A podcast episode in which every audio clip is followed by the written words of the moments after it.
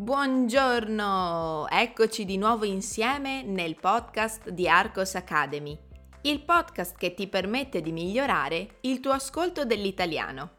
Chi sono io? Mi chiamo Susanna e ho fondato la scuola di italiano online Arcos Academy per aiutare studenti stranieri come te. Lo sai che sul mio sito puoi trovare un test di italiano per controllare i tuoi progressi? Visita www.arcosacademy.com. E ora cominciamo il nostro ascolto.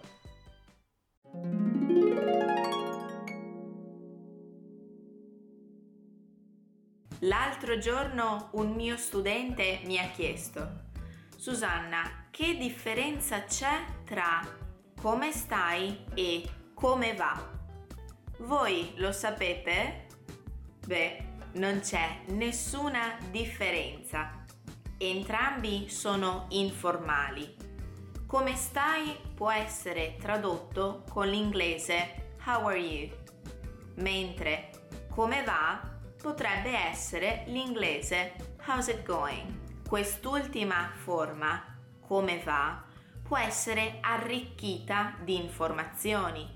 Ad esempio, come va con la vita come va con il lavoro, eccetera. Attenti però, se volete chiedere how are you a una persona più grande di voi, più grande di età, oppure che riveste un ruolo maggiore del vostro, ad esempio il vostro capo, la forma corretta da utilizzare è il formale come sta.